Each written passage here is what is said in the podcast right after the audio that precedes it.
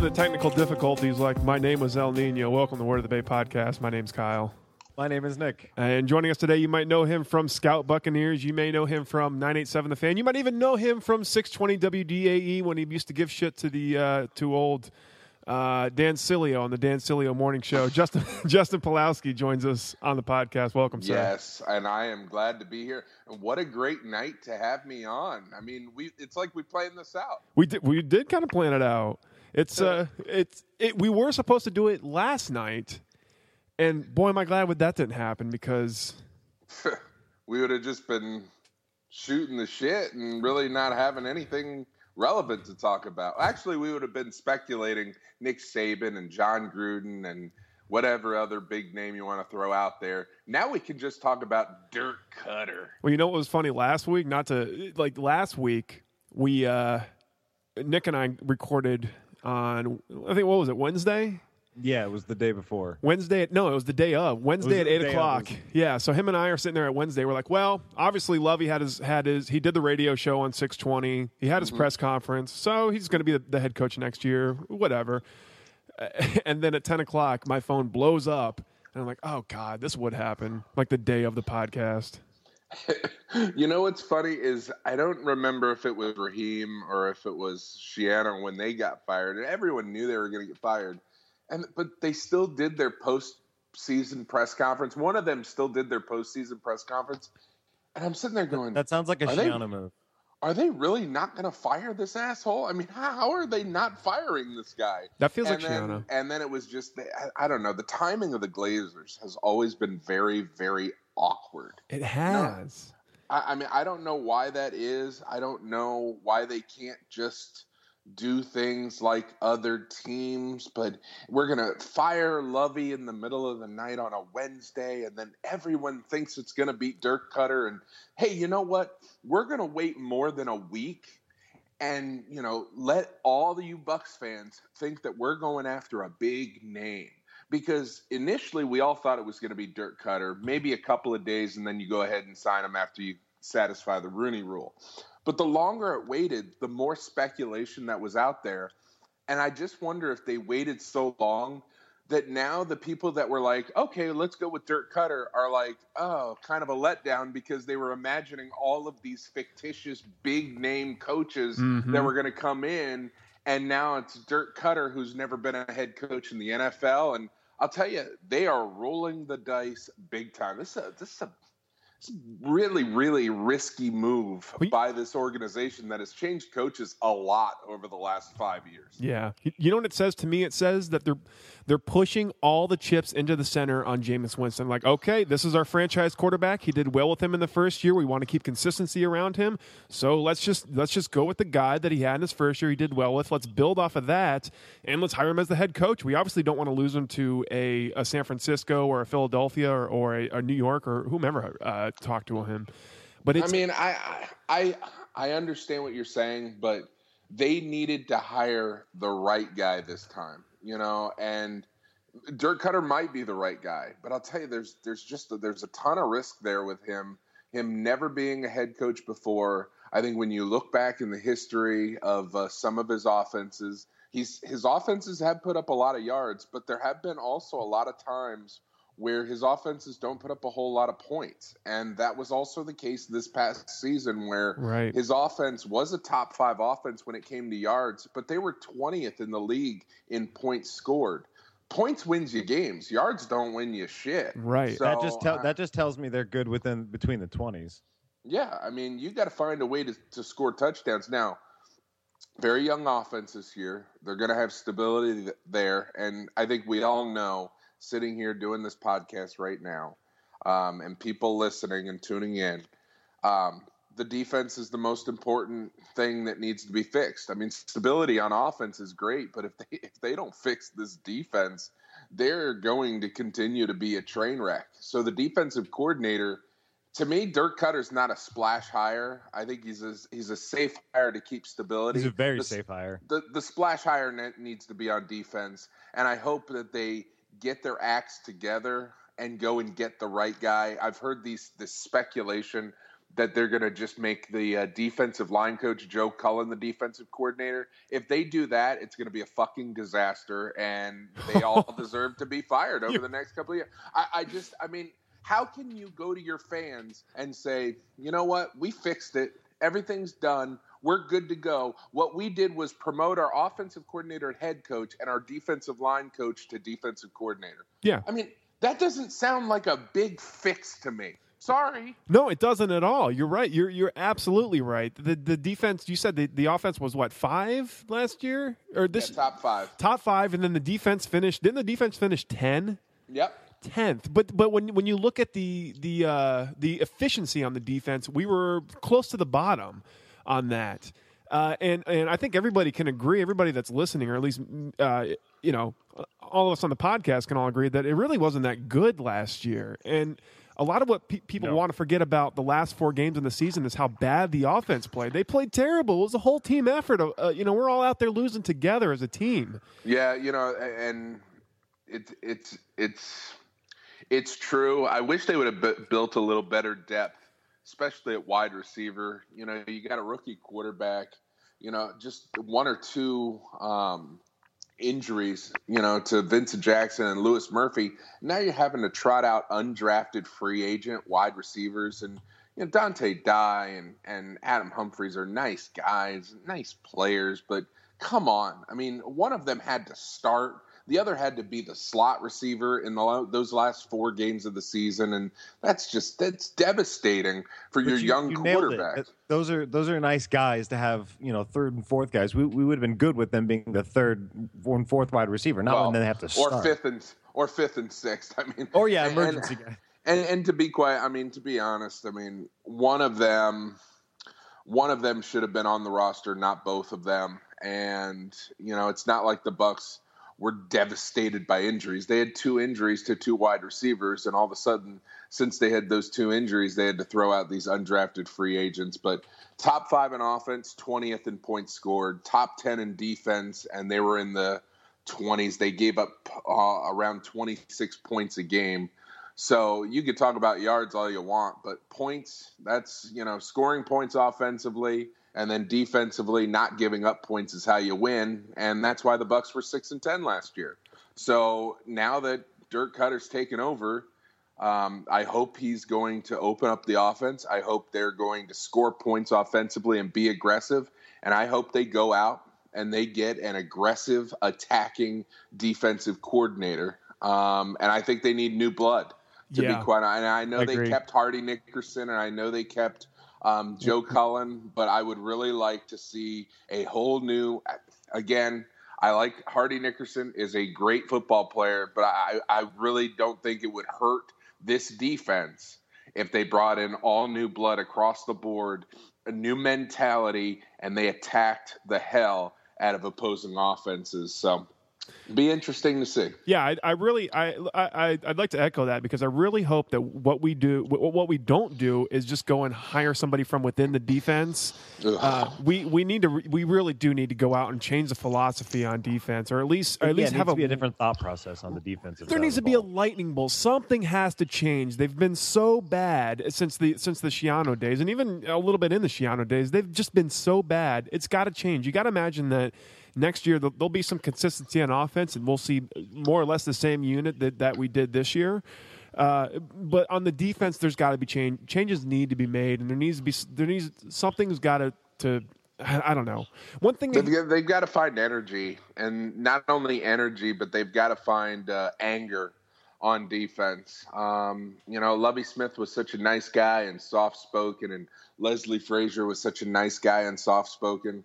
I'm sorry, but you've got to be mean sons of bitches Yeah, out there, and guy. you've and you got to be you've got to be sl- at least slightly crazy to play defense in the NFL. And I, I just uh, the Bucs don't have enough crazy. They don't have enough angry uh, anger. They don't have enough um, swagger. They don't have that those type of players on defense. And so that's what's that's what's got to be brought coaching wise and that's what's got to be attacked this offseason in free agency and the draft to me, it's more of a mentality thing than a talent thing, and I hope they bring in that type of mentality. Well, the one the one thing I hear over and over again about Dirk Koetter is that he is able to adjust his schemes to fit his players, or at least he's willing to do that. So I, I really hope that he takes that philosophy over to the defense. I, and I have no reason to believe that he won't.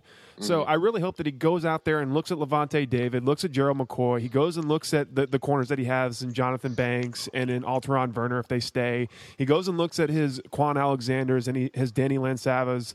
Uh, and he says, "Okay, this these are the guys I got. What's the scheme that's going to best fit those guys? You know, what? How can I make them perform to the top of their level in a defensive scheme? And I hope he goes out and hires based on that." Yeah, you know, and um, there are a lot of good candidates out there. I think to be a defensive coordinator.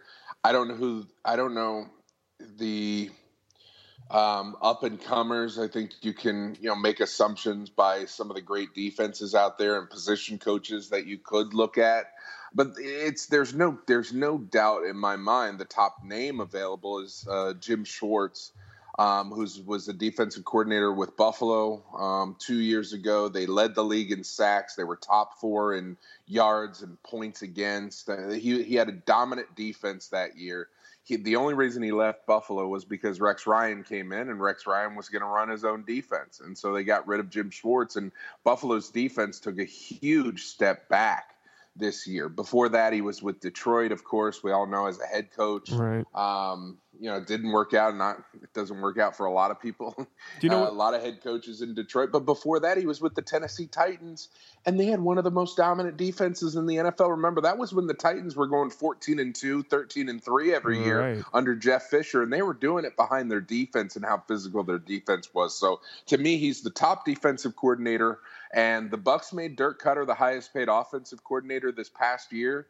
Now he's the head coach. I would love to make Jim Schwartz the highest paid defensive coordinator in the NFL and bring him in. And you get two aggressive minded coaches leading your football team.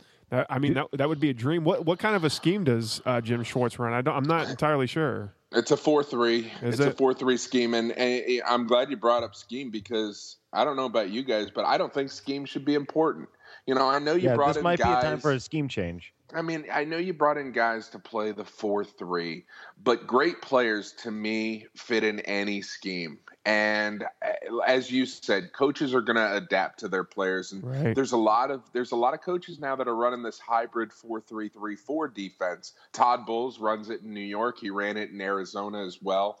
Um, I think Kwon Alexander can fit in any defense. He's a talented individual. He can fit in any defense. I think when you look at Lavonte David – people say he can't play in a 3-4 he's too small Lavonte David's greatest strength is attacking and blitzing the quarterback. Right. What the hell do you think outside linebackers do in a 3-4 defense? Yeah, I mean, was, they attack and they get after the quarterback. He was great at that in the Shannon yeah, defense. I know he's not. I know he's not. Doesn't have the ideal size, but then you get creative with it. You run loops and and stunts, and you send the linebackers different directions. But that's up to the defensive coordinator to get creative with that. And then the other argument is Gerald McCoy. Oh, he doesn't fit a three-four defense. Well, you know, the, the prime example is Fletcher Cox with the Philadelphia Eagles. People call him one of the most dominant defensive linemen in the NFL he's almost a mirror image of Gerald McCoy, probably a better fit in a 4 3. But guess what scheme they were running in Philadelphia this year, where he became, I believe, an all pro. He's definitely a pro bowler and he's a great player. He was playing a 3 4, and he fit in just fine there. Great players can fit in any scheme. And if the Buccaneers have truly great players like those three players, they should be able to fit into any scheme. So if you were going to switch schemes, now's the time to do it. I think ab- absolutely they do. Go ahead, Nick. Now going back to this Jim Schwartz, do you think he maybe brings Mario Williams into the field if we, if we sign him as a as a coach just because the the Buffalo connection? Yeah, I mean, I, I think that's uh, that's a pretty obvious connection, and it's been brought up um, by a few people. Um, and he's going to be available. He's 31 years old, so you know, how much does he want and how long does he want that money for? Yeah. I think that does have to come into consideration. There's going to be other defensive linemen. Olivier Vernon um, down in Miami is going to be a free agent. I think the Broncos have a difficult decision. You know, they do have uh, Osweiler, who's going to be a free agent. And, you know, we could sit here and say, oh, Osweiler, he's not very good. But if they let him go and they let Peyton, they don't have a They have quarterback. nothing, yeah. So so it's a, it's almost like they have to sign Brock Osweiler, who did help them get to the postseason um, this year. He was definitely an improvement over what Peyton Manning was earlier in the season.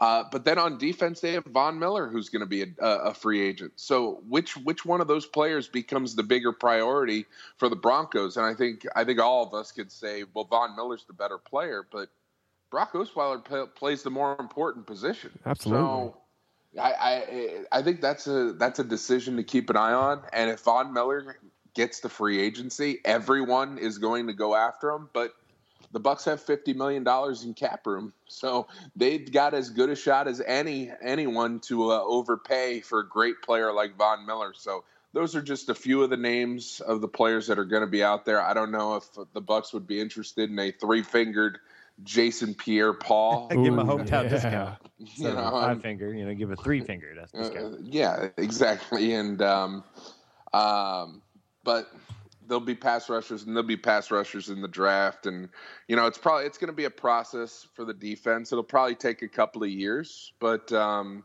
you know if they have the right guys calling the shots, Jason Licht's proven to be a pretty good talent evaluator. It's going to be up to the coaching staff to uh, coach these guys up and make sure. T- to me, defense is so much of a mentality, though, and that's that's why mentality um, and mental makeup is going to be the most important aspect of everything for the Bucs this offseason on both sides of the ball, but more importantly, defense. You mentioned you mentioned real quick Jason Licht, and uh, uh, news came out today that uh, Jon Robinson, the the, the uh, head of uh, I think it was pro player personnel, wasn't it? Yeah, director. Well, he was Or director of, director of player personnel. of player personnel. He was hired uh, by the Titans to be the GM. How much of an impact do you think that's going to have on our front office? I think it's going to have an impact. Um, he was Jason Licht's right hand man. Just taking a sip of my beer. Sorry. Don't worry. Um, this podcast is littered with me taking sips of whiskey. It's okay. You know, I figured I'll just have a beer. I'll have. I made some popcorn. I'm gonna Yeah, just yeah, sit yeah. here and That's watch, exactly, yeah. watch Twitter tonight and see how people see react. what yeah, see what blows up. Um, what was I saying before? The, uh, the oh, Jon, Jon Robinson. Robinson, yeah. So he was Jason Licht's right hand man. Um, very good evaluator. Spent a lot of time with the Patriots. Um, it's going to be a loss. It's going to be a big loss. Um, I think he's going to do very well with Tennessee.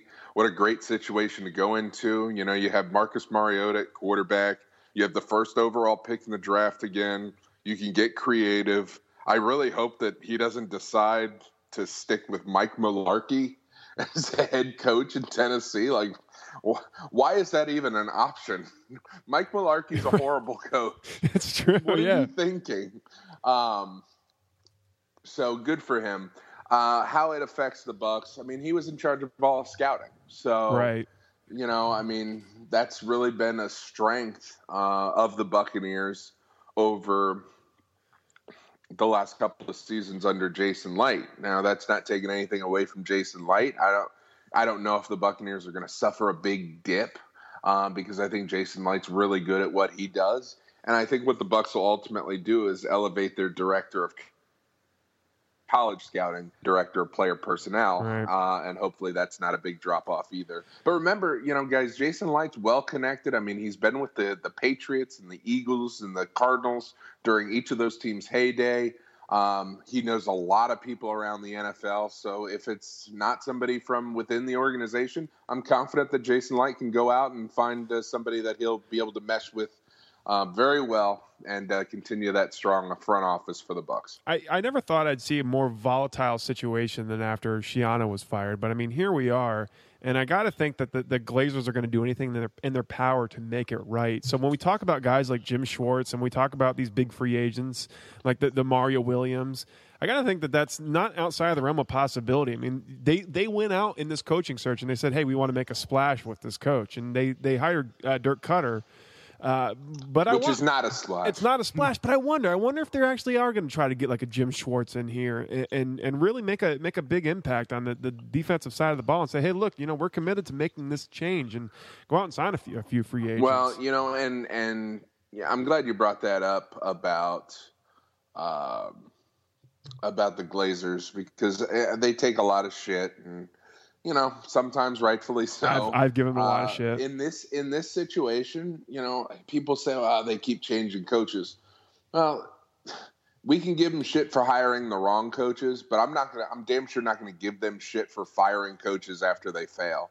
I mean, what, what right. people call the Bucs the Browns because they're changing coaches every two years. Well, who who would you? I mean, so so if they keep Lovie Smith as head coach, um, by the way, I'm seeing some things on Twitter that uh, the Eagles are going to be going hard after Jim Schwartz oh, really? as their defensive coordinator. So that kind of sucks. Did they make They're a- saying that the Bucs may go may go after Mike Smith, the old Atlanta Falcons head coach, to be their defensive coordinator. So take that be for like what it is. it'd Well, I be want- Atlanta switch uh, flip flop with Co- uh, I was gonna say, you know what? Smith. Koetter has a, a relationship with Mike Smith, so Oh, yeah. Yeah, he does. I wonder. Yeah, that and that does make sense. And I'd I'd but I'd be much better with that than with uh, freaking Joe Cullen. But um, yeah, Yes.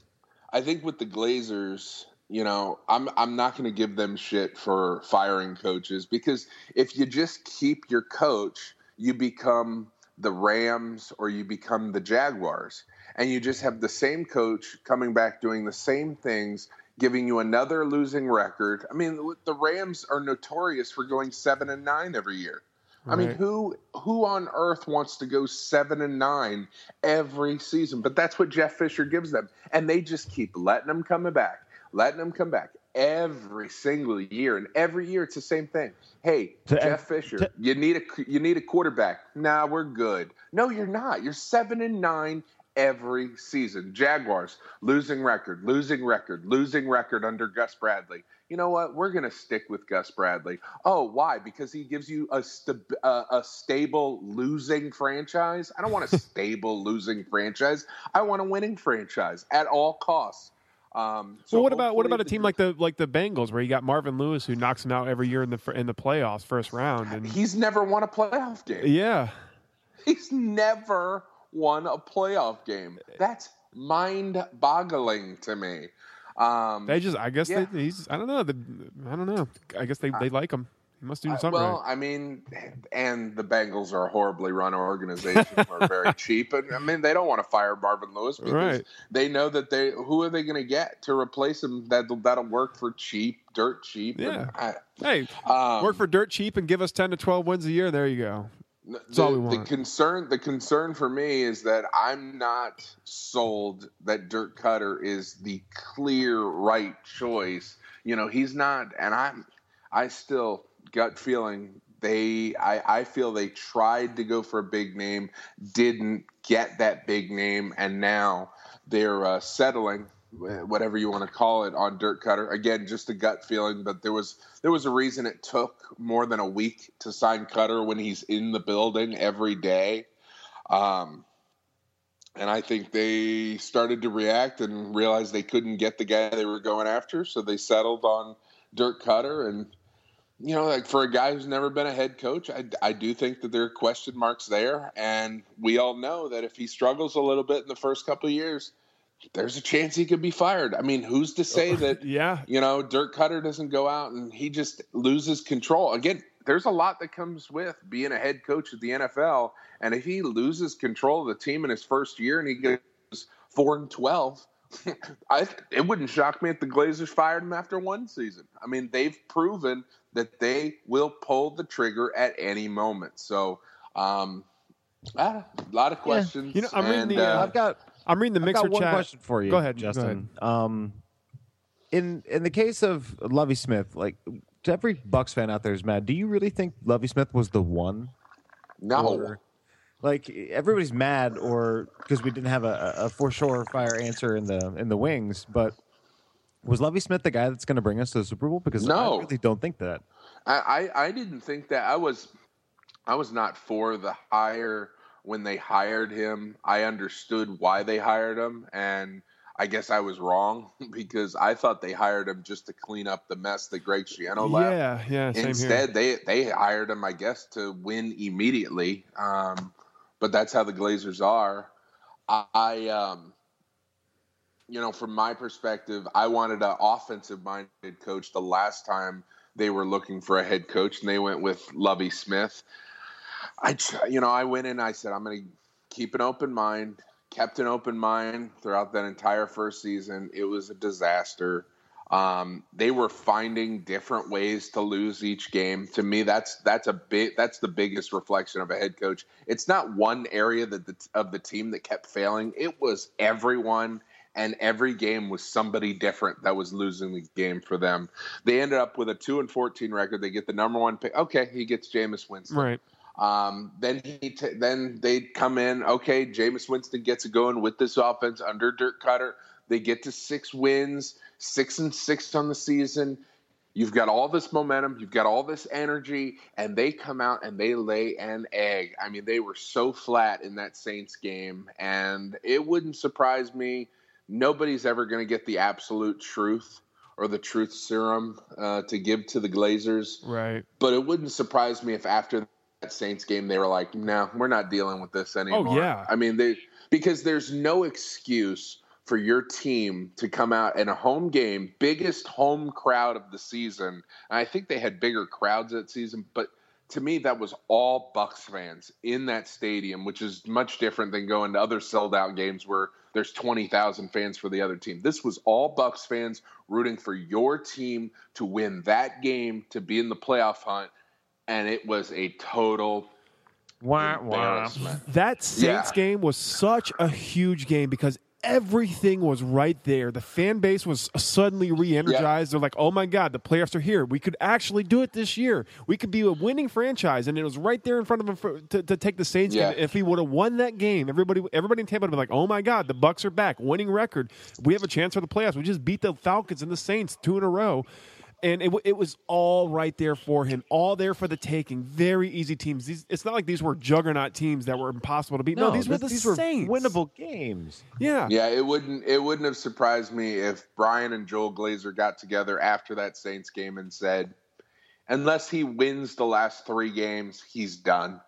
Yeah, we're we're not going to stand for this. You can't allow your team to come out that flat. And you know, Dirk Koetter said himself in a press conference at the end of the season, the only thing people give a shit about is winning, and he's exactly right. And I think but that's now right. He's but now he's got to win a lot of games early on. Right. Um, That- I, I I don't know what the, what kind of pressure they're going to put him under, but I think the Glazers expect expect playoffs very very soon. Right. And for a guy that's never been a head coach before, it's a lot of pressure for you. That's Look- look, daunting. Justin, a guy that writes for your website, Scout, um, uh, for for your Scout we- website, Kyle Marks, he told me something that has resonated with me for the entire season. He says if head coaches don't start don't start winning in the second year, then that's it. Then they're done, and it's true.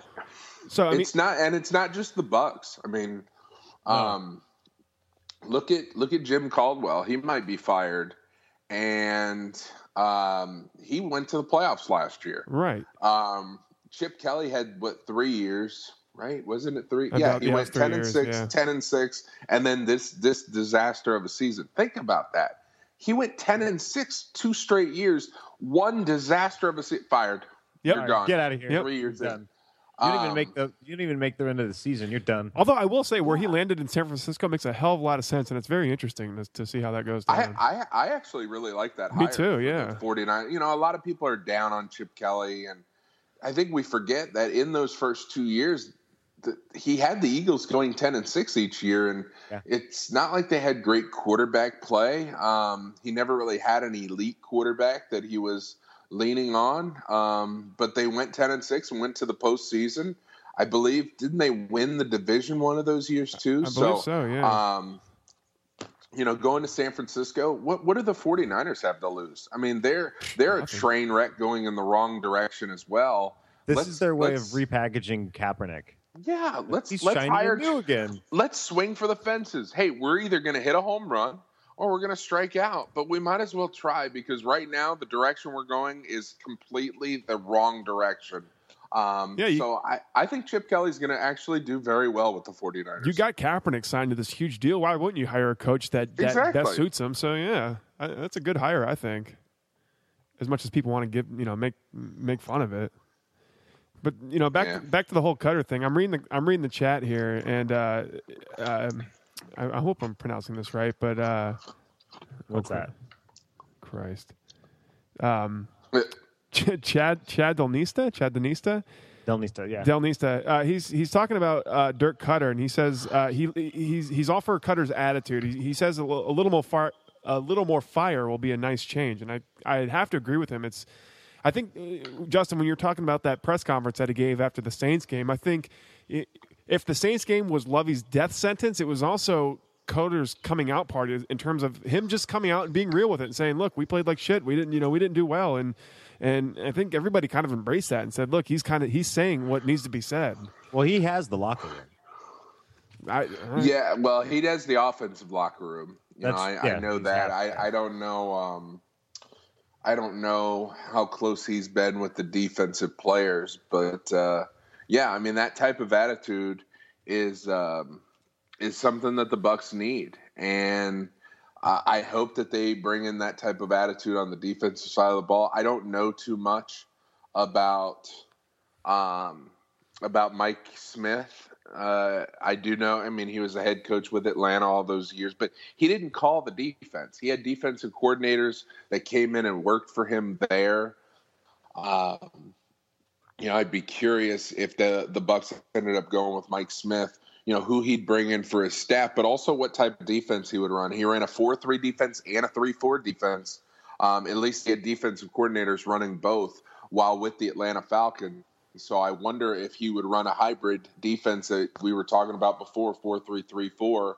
Um, but also what type of uh, attitude and aggressiveness that he would bring to the defensive side of the ball, and you know what type of players he's looking for. You know, we talk about needing angry, mean, nasty players on defense. You know, where does Gerald McCoy fit in? Because he's not a nice guy, or he's not a mean guy. He's a nice guy. He's nice all the time. He's nice on the field. Right. I mean, the worst. I think the worst thing the Buccaneers ever did for Gerald McCoy was strap a mic on him and throw him out there in the first game because we got a chance to listen to Gerald McCoy during a game, and if you go back and you listen to some of the things he said, you're like, this guy's an NFL football player. Like he's way Like, too yeah, nice. sounds- he sounds like us on the couch talking to one Hey. another. yeah. Hey, calm down, everyone. It's okay. Sheesh. Everything's going to be fine. Like, football players aren't meant to say sheesh on the football field. It's Yeah, just, yeah. It just Yeah. shouldn't happen ever. Mm. Like, you say shit and damn, and I'm going to kill you, but you don't say sheesh. I sense a little bit of uh,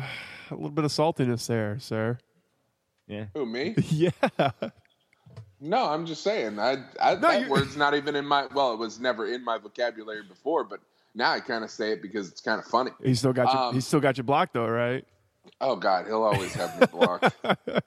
we It's fine. We've I, like I just, you know what, you know what's crazy is people called him a bust after his first or second My- season. myself when he was included. dealing with injuries. I was I was one of those and, persons. um, and I defended him. I was a I was a big, huge fan of Gerald McCoy.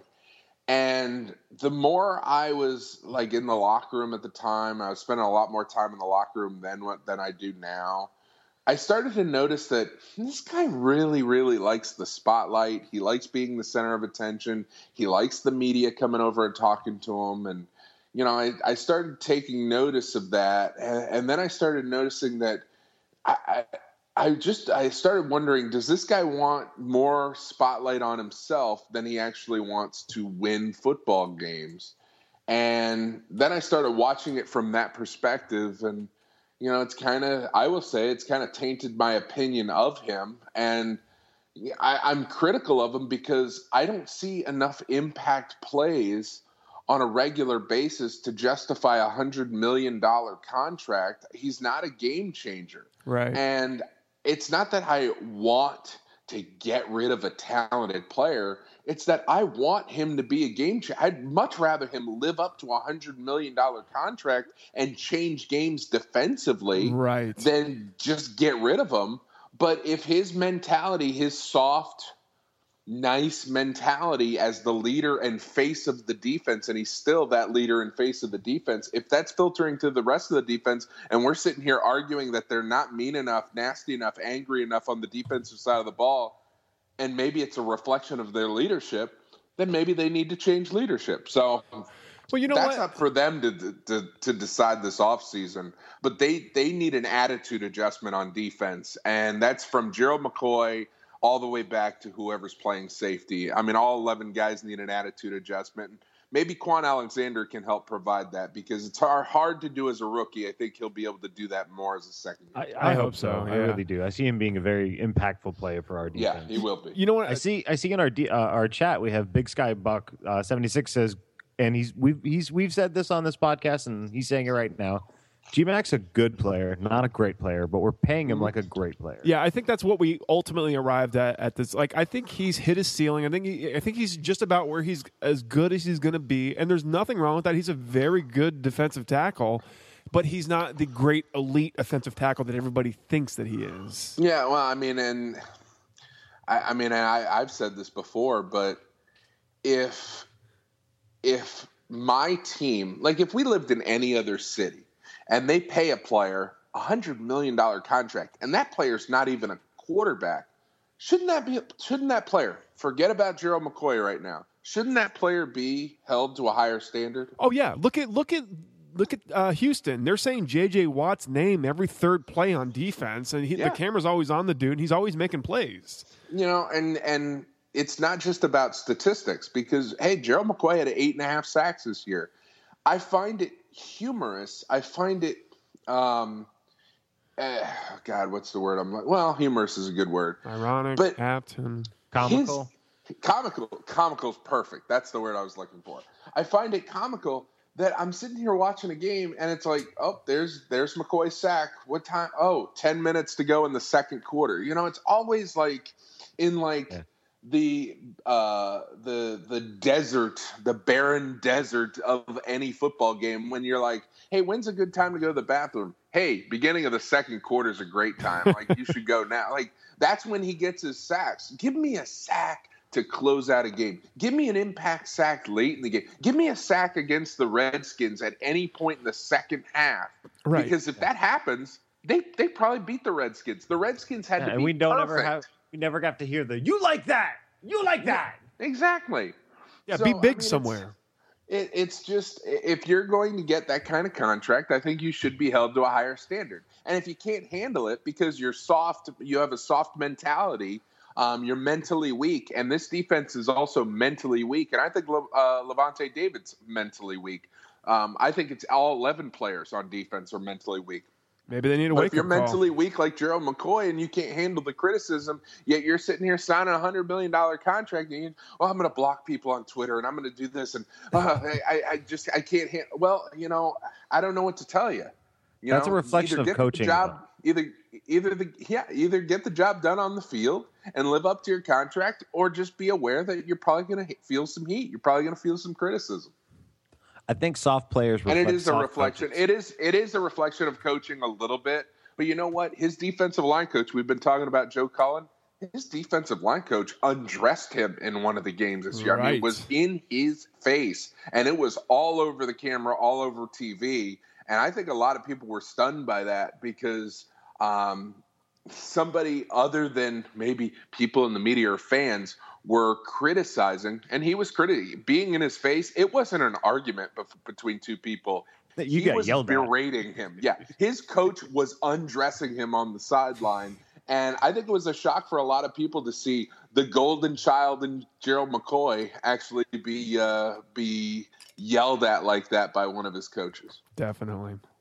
Well, we got we got about uh, 15 minutes left on the mixer, and uh, I don't want to take up too much of your time. But bef- before we go, let's let's let's talk about teams that Shift are gears actually a little. let's let's shift gear and talk about teams that are actually playing right now. So let's I don't know. Let's you want to go through these uh, divisional playoff games here? Yeah, that sounds good. Yeah. So uh, first off is uh, Chiefs Patriots 4:30 at uh, on Saturday. Hey, real quick, Go ahead. I was I was six points away from winning twenty thousand dollars in FanDuel oh last shit. week on a dollar bet. Oh, Um, shit.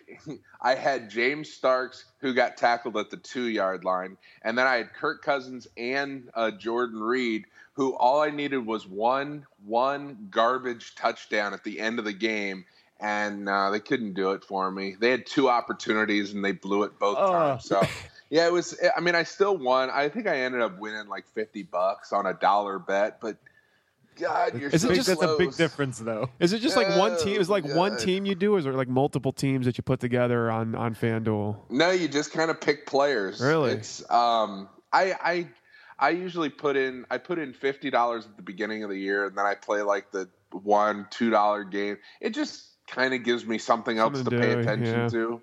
Um Yeah. and it's fun and you can win some money, but I've never I mean I've never won big. I've come Right. close a couple of times, but never Get your money I'm back. at they're least. never gonna make a commercial out of me. if that's, that's what you were wondering. Justin All right, what Pawlowski of Tampa, Chiefs? Florida. He won. Chiefs, Chiefs, Patriots. Um, I don't. I mean, what do you guys think? I, I think this. I'm rooting for the Chiefs in this I- one. so am I, think man. The Chiefs have a really good Oh, yeah. shot. Their their defense. The last time the Patriots played, they couldn't protect Tom Brady at all against the Dolphins, and the Chiefs have a much better defense and a much better pass rush. Big questions are going to be Justin Houston and Jeremy Maclin. They're both game time decisions, but uh, you know I think Justin Houston's more important because he rushes the quarterback, and if he plays, don't be surprised. I think the Chiefs can keep it close with how great their defense has been playing. Man, if the if the Chiefs win this game against the Patriots, um, I don't know. I, I I like their odds. I, it's especially against either the Steelers or the Broncos.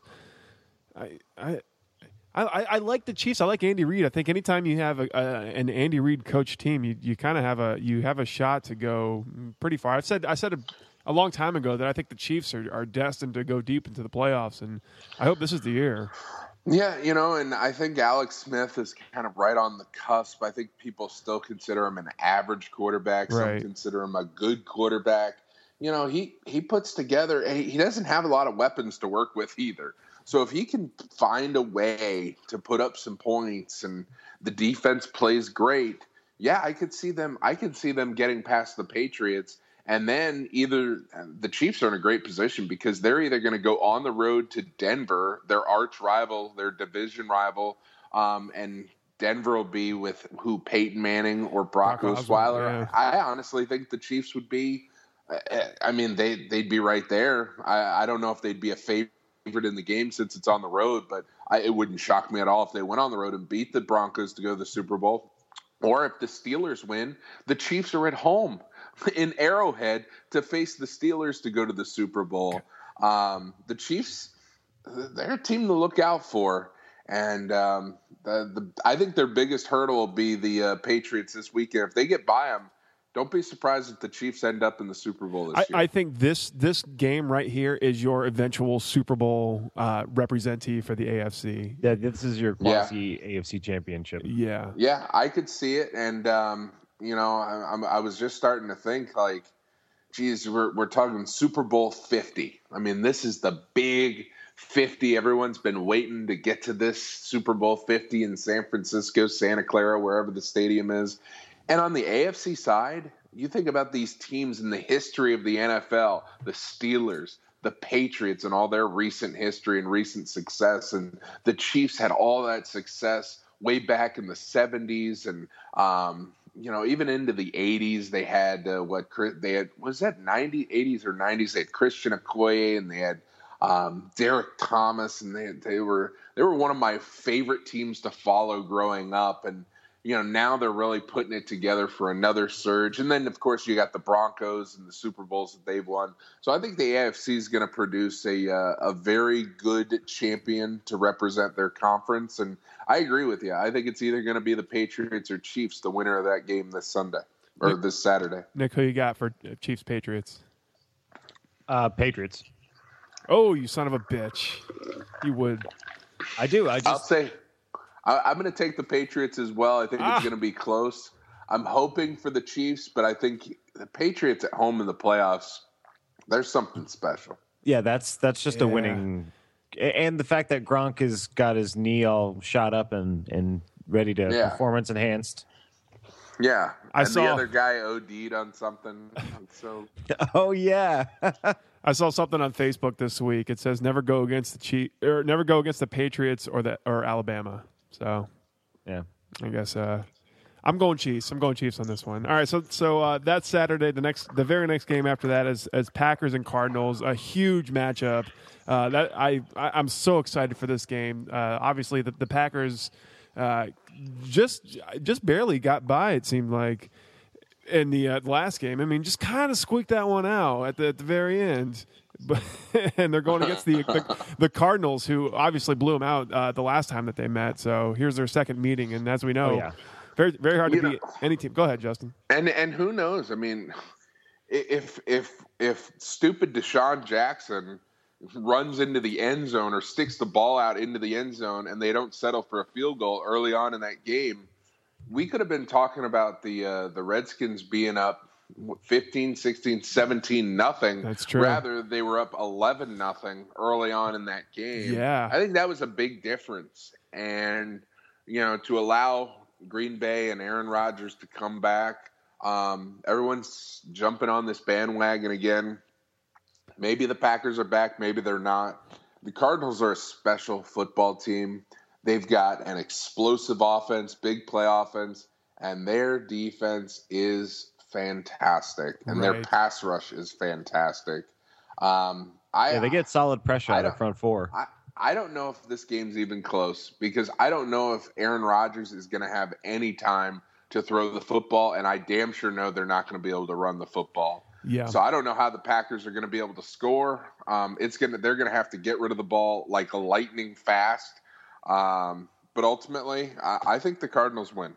Look, I, I love the Packers because a, a friend of ours who does the podcast, or who's who is our uh, third co-host, uh, usually, uh, he's a big Packers fan. I, I I like them a lot. I just don't think that this is their year. It's and I think, I was about to say this is not the best representation of the Packers. yeah, and I think when you when you match the Packers defense up with the with the Cardinals offense, it's just good things aren't going to happen. Look, they played a mediocre Kirk Cousins last last week, and uh, you know, I, I just think that this is the perfect storm for for a a win for for the, the Cardinals. I don't think the Packers would come out of this game uh, winners. I, I'm going. Yeah, Cardinals it's on it's crazy because the Vikings won that game at the end of the season, and they actually lost the matchup war because they had to face the Seahawks in the first Yeah. round of the playoffs, Rather, and yeah, the rather Packers than just had to playing.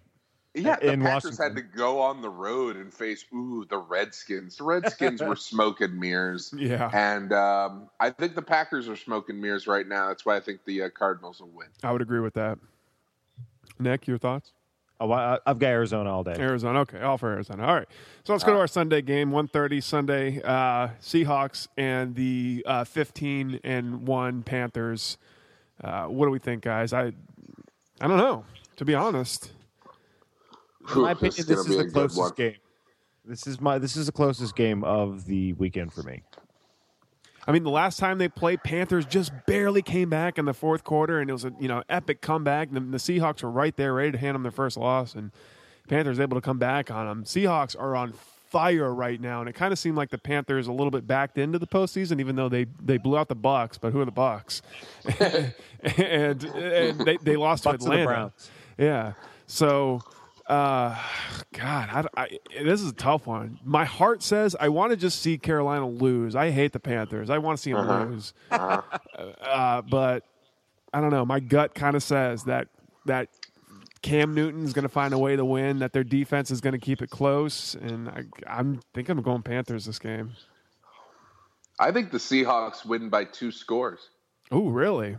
Yeah, Yeah. I, I just I have a funny feeling that the Seahawks are gonna put it together. Um, Cam Newton has made chicken salad out of chicken shit all season offensively, but they don't really have many weapons for him to throw to.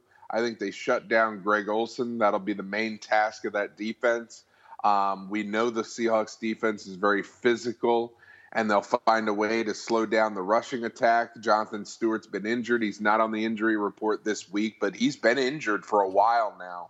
Um, and then defensively, we know Carolina's got a great defense, but Seahawks have a great offense, and That's they're very true. small and they're very quick, and they've got these receivers that run all over the field. And I really think that they are going to be able to zigzag their way through that Carolina Panther defense. And I just have a feeling I think this is going to be a game where it's like a 28 to 20, maybe. maybe it's eight points, maybe it's nine points. But um, I don't think it's going to be a three point game. I, I think it. I think it's going to be eight, nine, ten point difference, and Seahawks win. It's gonna be a fun game. Nick, I've got I've got Seattle. It should be a fun game. Yeah, yeah. All right. So finally, uh, the, our 440 game on Sunday is the the Steelers and the Broncos. Both teams that have just kind of, you know, they're here. They're here in the playoffs. Here they are. One of the one of them representing the number one seed in the AFC. I don't know. Peyton Manning starting for the Broncos, and It just feels wrong. I feel so bad for Osweiler. he's got. I mean, I feel I feel bad because I've been following the Bucs stuff all week, and you know all this coaching stuff. Is Roethlisberger playing? I that's that's what I hear. Supposedly he's going to play through the pain because there's no more there's no structural damage, but he can just Okay. You know it's going to be a cortisone shot at beginning and at halftime. You can't go far on that, God. son. Yeah, that's that's not good. I really want a cortisone shot right now, just because. Yeah, I just want to see what it's like. Well, exactly. Yeah, you guys want to just see some cortisone and just see what happens? Just like after a hard day, be like, oh, I could do this. yeah. I just remembered that the uh, the uh, presidential debate is on, so I'm going to just turn that on while we're talking. Oh, no problem. We, we'll, we'll, I was about to say that's probably what I'm going to be turning to. After we're gonna we're we're, here. we'll wrap it up in a second.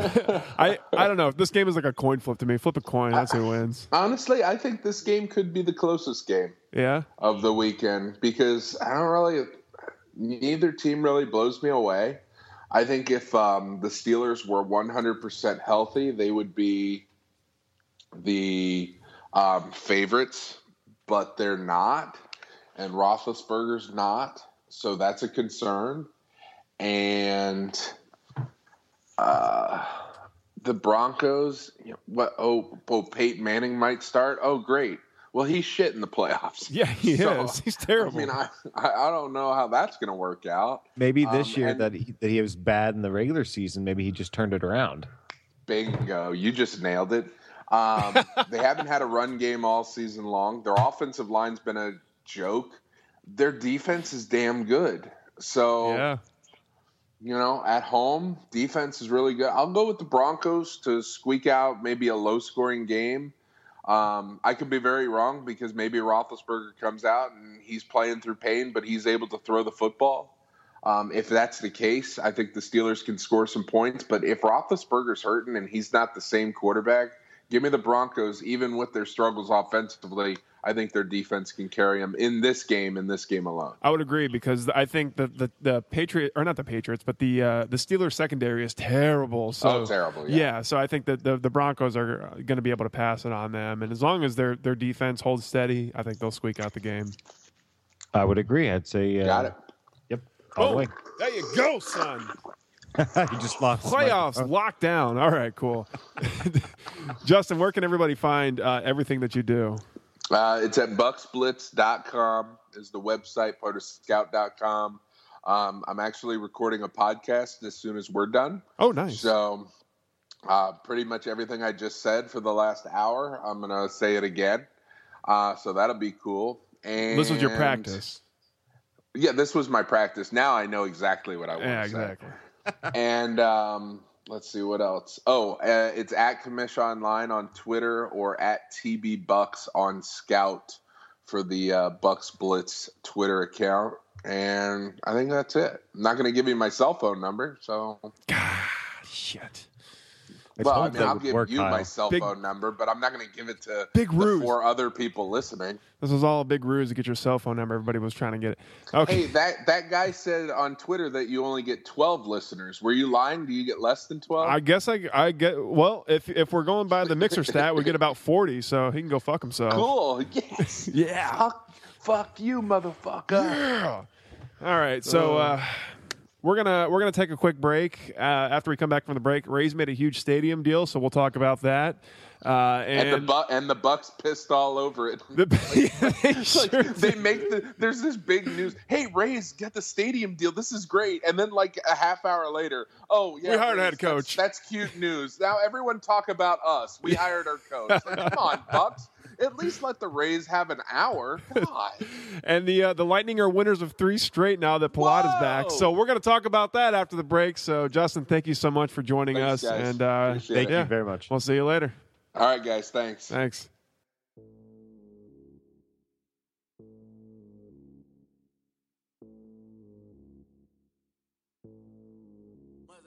Boom, shakalaka laka. What's up, guys? It's Scott here to talk to you about audibletrial.com slash shark. Um, I'm interrupting this podcast. Fuck this shit. I'm coming on in. I'm muscle on in. I need to tell you about some books, son.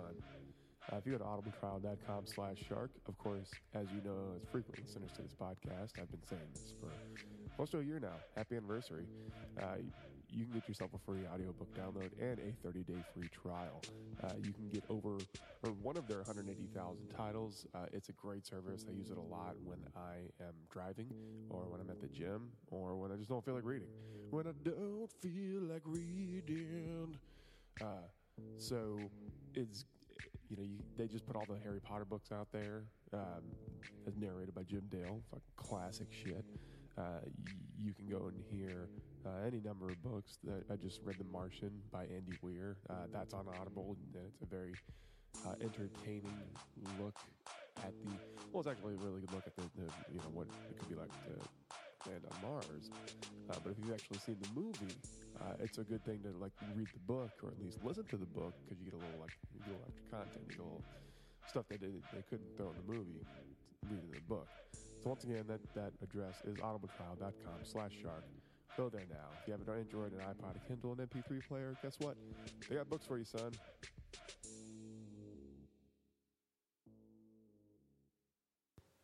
Welcome back to the show. Thank you everybody for staying staying tuned. Hope you enjoyed the part with the with Justin Pawlowski, the commish. Great dude, man.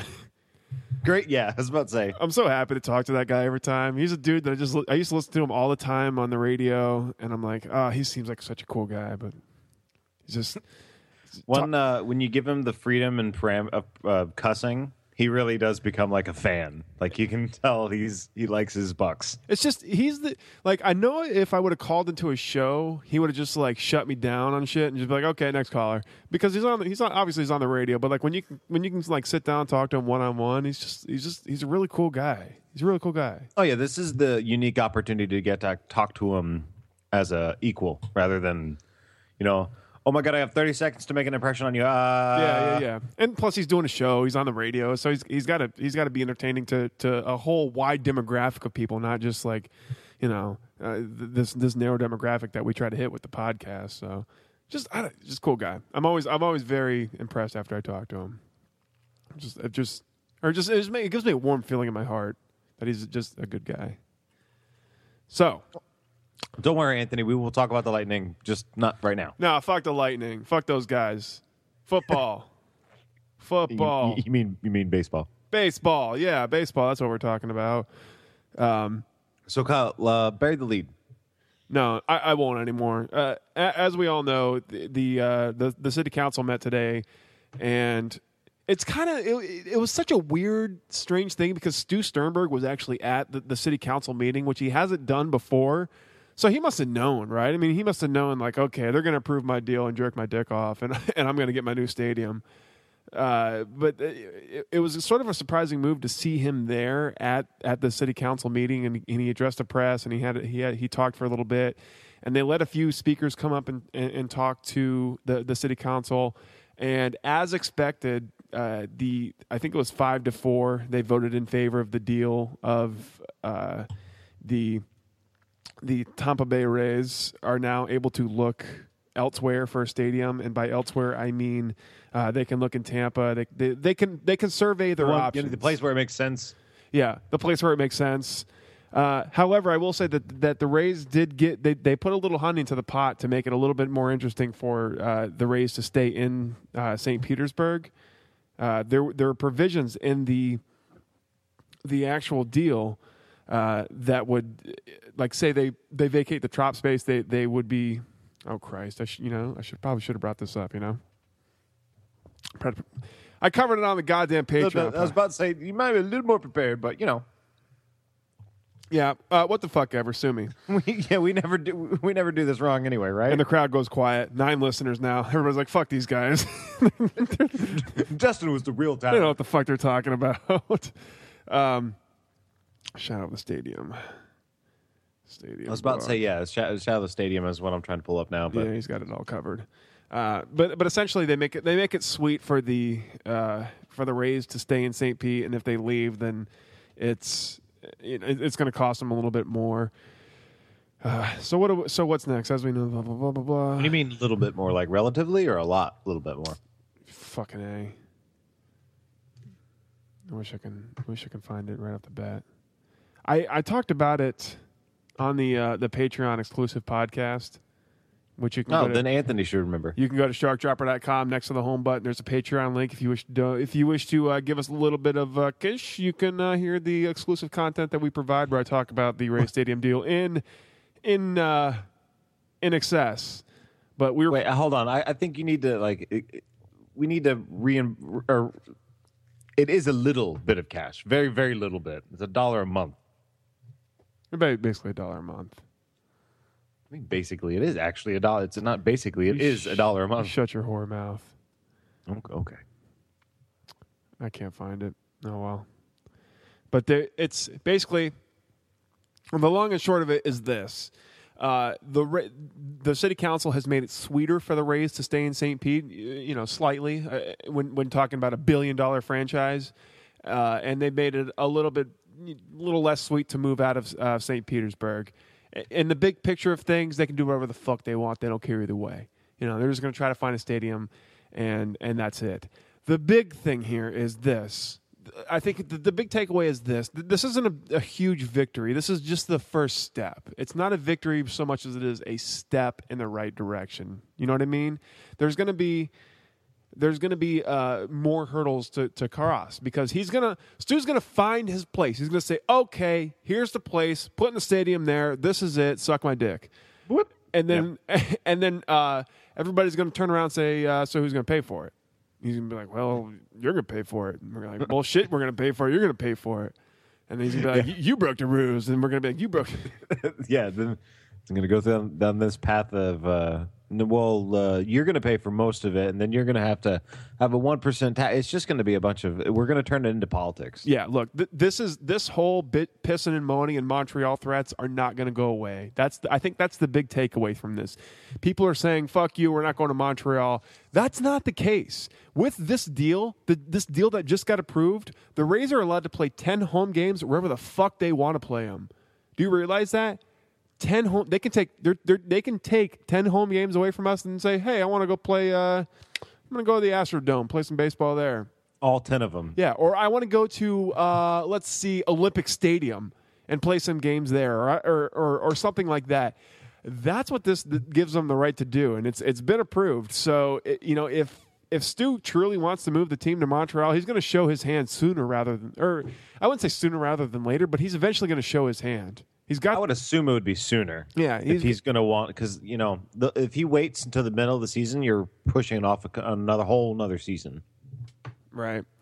And you know, one one would think that I would have gotten Shadow of the Stadium on the goddamn podcast here to talk to talk about it after I Justin mean, Pawlowski. one would think, but if one would think, one would not be li- think listening to Word of the Bay. Oh, of course. Uh, okay, no, here it is. Okay. The new tweaks to the 2015 deal. The Rays cannot sign a deal for a new home in Pinellas or Hillsborough County for at least six months. Quote, in order to give the city of St. Petersburg and our community uh, an opportunity to make our case that the Rays' current location, enhanced by future development, is the best long-term location. Unquote. Uh, the Rays can also uh, the Rays also cannot leave St. Pete before 2018. Uh, so uh, I, I believe if they find a deal or if they find a stadium uh, before then, before 2018, I believe that, that they, they can go ahead and do that. But if they want to leave St. Pete, they can't do it before 2018. Uh, the Rays will pay up. the Rays will pay 50% up to $100,000 of quote city directed master plan for Tropicana Field site redevelopment. Um, so uh, I, I can't remember what that what where that was beforehand, but I guess it's at fifty percent. And then finally, the Rays are eligible for trop related redevelopment incentives if they stay in St. Pete. So whatever redevelopment that happens on that Tropicana Field site, the Rays can get that money if they stay in St. Pete. I was about to say it's all tied to them not leaving. Right. Uh, obviously, though, it's Major League Baseball and it's a lucrative business. They don't give a fuck, so they'll leave if they want to leave. So I don't know. It'll, it's it's going to be interesting to see what happens at this point. You know, Uh, it, I, one would think that they're going to go to Tampa. I think that's the most logical choice out of all this. But when have we ever been logical? That's true. Look, put the goddamn stadium in the bay, float it across every once in a while on a giant barge, and then go fuck yourself. There you go. There's your stadium. You know, buying a, enough land for a or buying a, buying a, a few acres for your actual field and parking lot and everything you need for it. I wonder if it's just cheaper to buy enough like tugboats. Christ uh, Almighty. Yeah, and just kind of like you know drag it around to the bay. And we'll, we'll go. We can retouch on this. You know, we can go play a Skyway game, and then you know Look, no, no, we can do like a booze cruise. no. people can get on here. The whole stadium becomes a water taxi, and then you move people from St. Pete to Tampa. Look, uh, the Shadow of the Stadium blog, Noah Pransky, who we've had on this podcast before, who you can listen to, he has called this almost to a T. So if you want to, if you want to know what the fuck's going to happen, follow that guy. I mean, he, it's going to be a long time still before we get a stadium, and there's going to be more bullshit that we have to trudge through before we get even close to a Ray Stadium. So. Th- yes, this is this is a, a step in the right direction, but there's But it's the first step. it's the first step, and there's a long way to go in this process. But it's a good step. It's a step in the right direction. I'll say that. We've we've taken a step in the right direction, and we're we're we're, we're ready to uh, to seek out some some goddamn uh, stadium sites. So I want to know is because we touched on this a few times on this uh, show that unlike other other uh, professional sports, our season ticket holders was two to one for our suites. What, what was that ratio? Uh, I think it was like 70-30, something like that.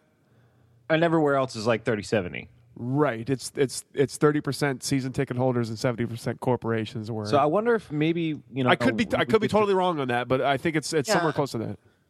but it's our show. It's fact. Right. Yeah, it's fact. So when Heard on Word of Bay. There it is. It's fact. when you get to talking about or like to Tampa, would that the bigger companies come into play there? Wouldn't that be easier to? Oh, absolutely. I think the further out of downtown St. Petersburg you move towards towards Tampa, and I hate to say it because I live, I can throw a rock and hit the wall of Tropicana Field where I live right now. Yeah, but you're also really you have a really strong arm. That's not. I got to yeah, I got a fucking cannon.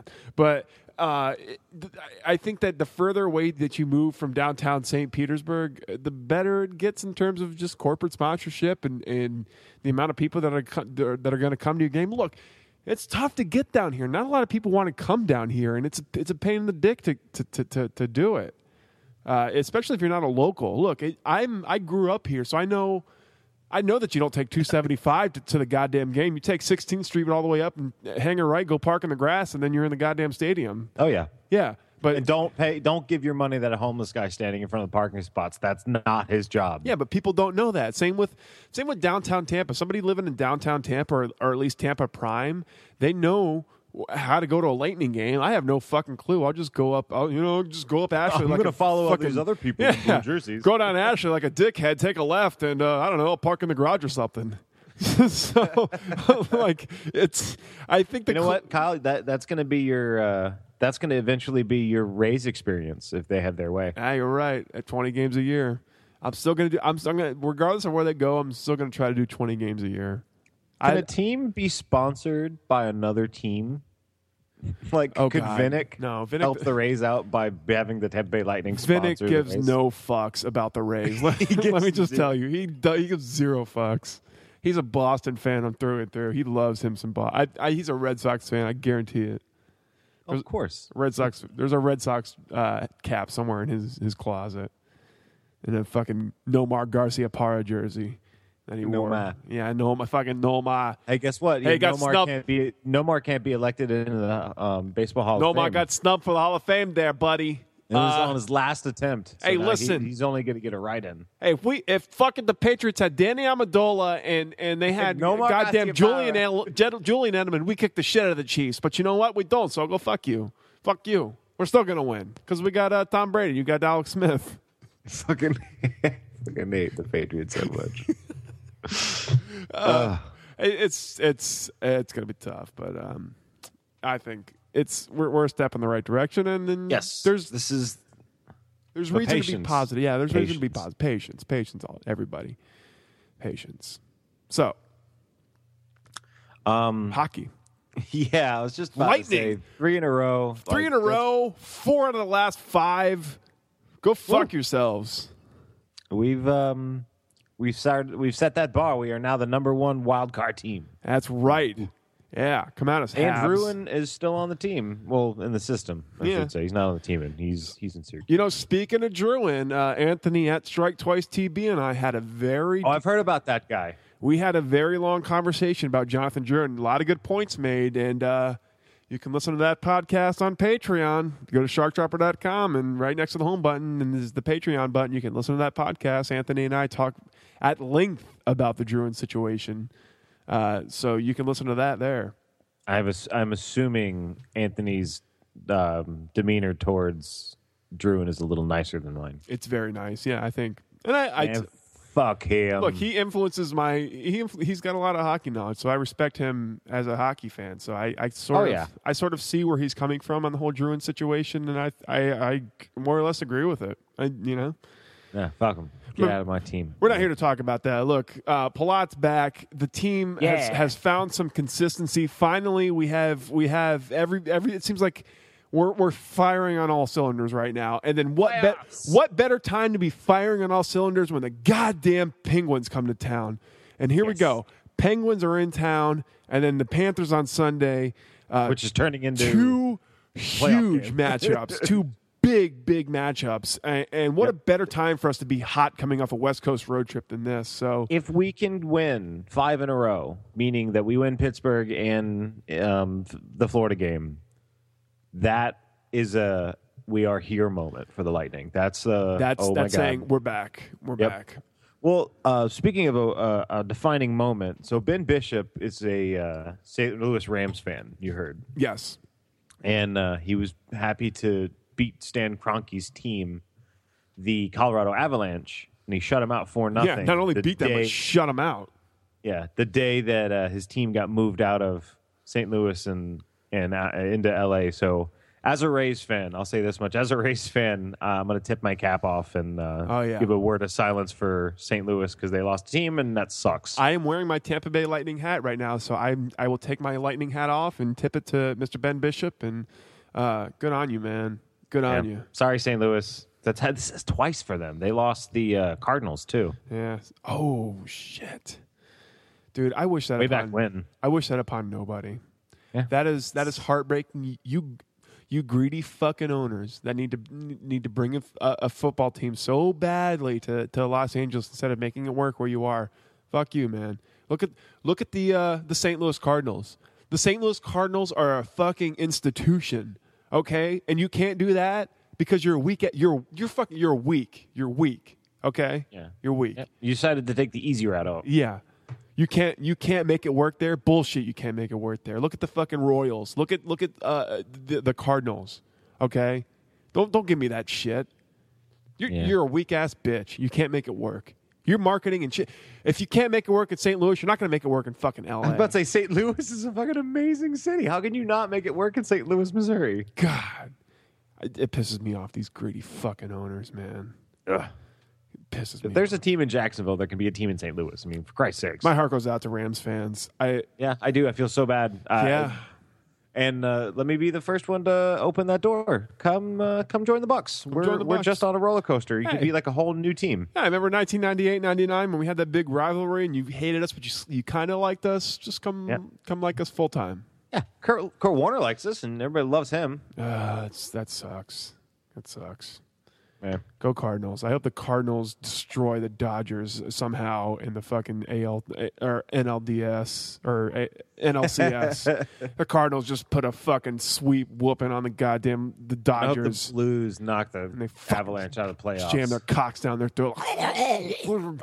okay, wow. All right. So clearly, fucking it's- Wayno just goes out there, perfect games them, and just, uh, just, uh, just come on. Uh, all right. Well, I'm done. I don't know. I'm not I've got done. no more. I've got no more. Wait, what, other sports things do you want to talk about? Uh, go Lightning. Well, uh, uh, yes. Beat, yes. beat the Pens. Got Marc Andre Fleury. Got uh, Sidney Crosby. and you got Malkin. Malkin. They're all there. They're all healthy, and uh, it's going to be a tough game to win. That is going to be the test. If we win this game, if we win this game, if the if the Lightning win this game on Friday, we're back. That's all I'm going to say. We're back. Four games in a row, and then a win, a huge home win against the uh, against the, the Penguins in front of our in front of the home crowd, in front of all those fucking uh, uh, uh, Pittsburgh fans that are going to be there in Amalie Arena. Yeah, it's going to be the fucking a third yellow. If we win that game, we're back, son. We're back. Don't care what you say. We're back. You just can't lose both of them. If we lose, if we if we win- lose, eh, not not a huge deal. But I will say, but like if we winning this game will be a statement. Yes. Statement victory. There's a few every season. This would definitely be one of them. And to follow it up with a Panthers victory would be even, in my opinion, a bigger one. It'd be yeah, it would actually be a bigger one uh, because the, the the Panthers are uh, They're the cream of the crop right now. playing some good hockey right now. I'd say one. We got to win one of those. If we, drop both of them, we're fucked. but but uh, Whoa, whoa, whoa! It's a long. All right, we're not fucked. Drop both of them, I'll be highly disappointed. Win one I of would be them, very disappointed. I Win would one of them, uh, I'll be fine. Win both of them, I'll be absolutely ecstatic. To be honest, I see I see us winning one of those. I see. Yeah, I see the uh, the Pens game being the victory, and I, I think the Panthers is going to be harder than we think. Yeah, we always seem to underestimate. Uh oh, not Aaron Ekblad. Oh shit! I'm gonna go. I'm gonna go uh, cripple Jaromir Jagr before the game. And then- BRB. Yeah, BRB guys. I'm going down to Sunrise and fucking cripple him. For some reason, and I, for some reason, I was like, "Why is he bowling?" Uh, Ha ha! For those that local don't joke. Ding, ding, ding. St. Petersburg there used to be a bowling lane called Sunrise Bowling. Ha ha ha! Podcast. topical. Uh, topical. All right. Okay. All right. Kyle, where can they find us and what we do? Oh boy. you know, we've got the we've had the largest Mixlr crowd. We probably should have told them before Justin left, but eh, fuck it. Who cares? Uh, all you ten guys out there, uh, we are uh, available uh, on sharkdropper.com. That is www.sharkdropper.com, just like it sounds. Shark Dropper. Uh, it we we don't do just this podcast. We do about 10, 11 different podcasts. We have fictional podcasts where uh, I play detective, Nick plays a man who is going through the apocalypse, Running from asteroids. running from asteroids. Uh, our friend Jonathan plays a man who's who's suffering from sleep paralysis in a horrifying way. Those are three fictional podcasts that you can find on the SharkDropper.com website. Uh, we also rate and review horror video games. It's called the Horror Play Podcast. You can check that out as well. We do a top five countdown of of everything from our top five oh jesus what was this week top five hardest boss battles in video games to our top five favorite fast foods uh, you can find that as well on sharkdropper.com you can listen to the shark dropper podcast which is just four assholes and a microphone any podcast you've ever heard before it's the shark dropper podcast listen to that bullshit But it's about us. It's about our, us. Our bullshit. and our bullshit um and uh if you have any Amazon shopping to much do, much more just go to our sh- our website first. At the top of the page, you have to take your ad block off. At the top of the page, there's a Amazon link. Click it. Go to your shopping. We get some of the proceeds, and it charges you nothing extra. So if you want a free way to help us out, go do that. And finally, we've mentioned about three times on this podcast, but if you if you like what we do, you want a little bit more, and you want to find a way to support us, go to pay, the, the our Patreon website. It's at sharkdropper.com. Next to the home button is the Patreon button. Uh, and uh, as I've said, I've I, I put a little solo podcast on there where I go on and I, I rant about Lovie Smith, and then Anthony Strike Twice TB. He joins me in the second half, and we we talk a little bit about Jonathan Drouin. We talk about the state of the Lightning. We talk about the state of the Rays, and we have a little bit of a deep discussion. Him and I, we we, we get into it. So if you if you want to hear that, And that's just one of the uh, the podcasts you get there. yes. If if you want to hear some some good good good good discussion on the Lightning, if you want to hear some a little bit of uh, bullshit between two guys, go check that out. It's on Patreon right now. I am going to keep doing things like that. Uh, I'm sure Nick will will will likely yeah, we'll do- jump on now. We'll, we'll we'll jump a few things on. We're we're gonna get our shit together. We're actually gonna put things on that Patreon website uh, that you guys can enjoy and make it worth your while to be a subscriber. You're gonna get a little bit of extra content that people won't get on the podcast. The podcast will remain free forever, but there's go, there's gonna there's gonna be a little bit more on Patreon. It's just a little more polished. Yeah, we'll li- say that much. Well, not more polished, but you can if you like what we do and you want a little bit more content, Patreon's your your way to get that. So And there, as as always, there's the iTunes rate and review. that is it, man. That is it. I've done a lot of talking. We nailed it. Nailed it. Nailed it. Nailed another one. In the books. Pawlowski, Nick, me, myself, all y'all. Irene. We're all in the books. Come on, Irene. Oh, I remember at All right. this moment. All right, these people didn't want to hear us sing. They want to hear us talk about sports, and we're done talking about sports. We're done talking about sports. All right. That was Word of the Day for this week. My name is Vin Kyle, My name is Nick. and we will see all you motherfuckers next week. Bye.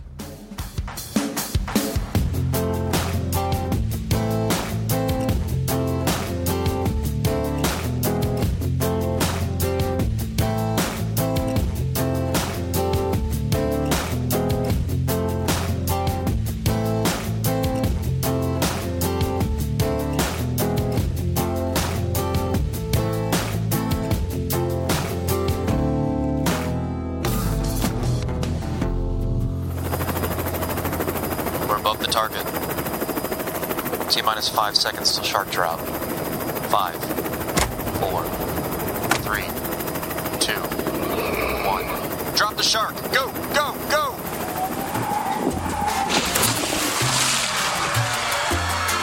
The following podcast is a Shark Dropper Studios production.